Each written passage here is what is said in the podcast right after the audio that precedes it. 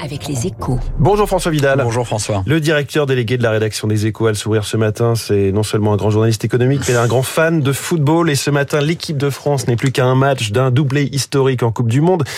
Perspective qui suscite de plus en plus d'enthousiasme, évidemment, dans le pays. Alors je vous pose la question, François. Si les Bleus battent l'Argentine de Messi en finale dimanche, est-ce que cela aura un impact sur notre économie ? Bon, l'euphorie serait grande, c'est sûr, mais sans vouloir gâcher la fête ce matin, je peux vous affirmer qu'une victoire en Coupe du Monde ne provoquera pas d'état de grâce économique. En tout cas, rien de significatif. Alors, bien sûr, la consommation en profitera. Elle en a d'ailleurs déjà bénéficié, en dépit des appels au boycott en début de compétition.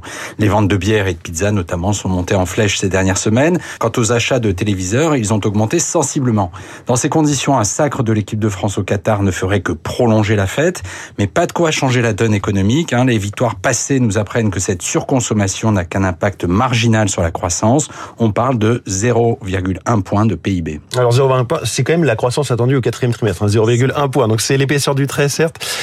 François, si les Bleus conservent leur titre, cela aura quand même un effet sur le moral du pays. Oui, c'est vrai. Et dans le contexte actuel, avec la guerre en Ukraine, la flambée des prix ou encore les menaces de pénurie d'électricité, ce ne sera pas du luxe.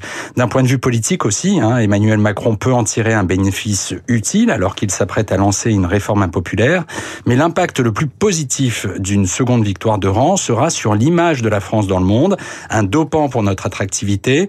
Au moment où l'Allemagne s'interroge sur son modèle et où le Royaume-Uni s'enfonce dans ce qui ressemble beaucoup à une dépression post-Brexit, un nouveau sacre aurait une valeur symbolique forte, un aspect à ne pas négliger, François, d'autant que dans les 2 ans qui viennent, auront lieu dans l'Hexagone la Coupe du Monde de rugby et les Jeux Olympiques d'été. Merci François Vidal, le grand fan de foot et à la une de votre journal Les Échos ce matin, on en parlait dans le journal de 7h, les pénuries de médicaments. Il est 7h13, dans quelques secondes on va parler voyage, vacances de Noël, on va s'aérer un peu l'esprit, peut-être qu'on regardera le foot dans un club Belambra, qui sait, le patron de Belambra est sur Radio Classique dans quelques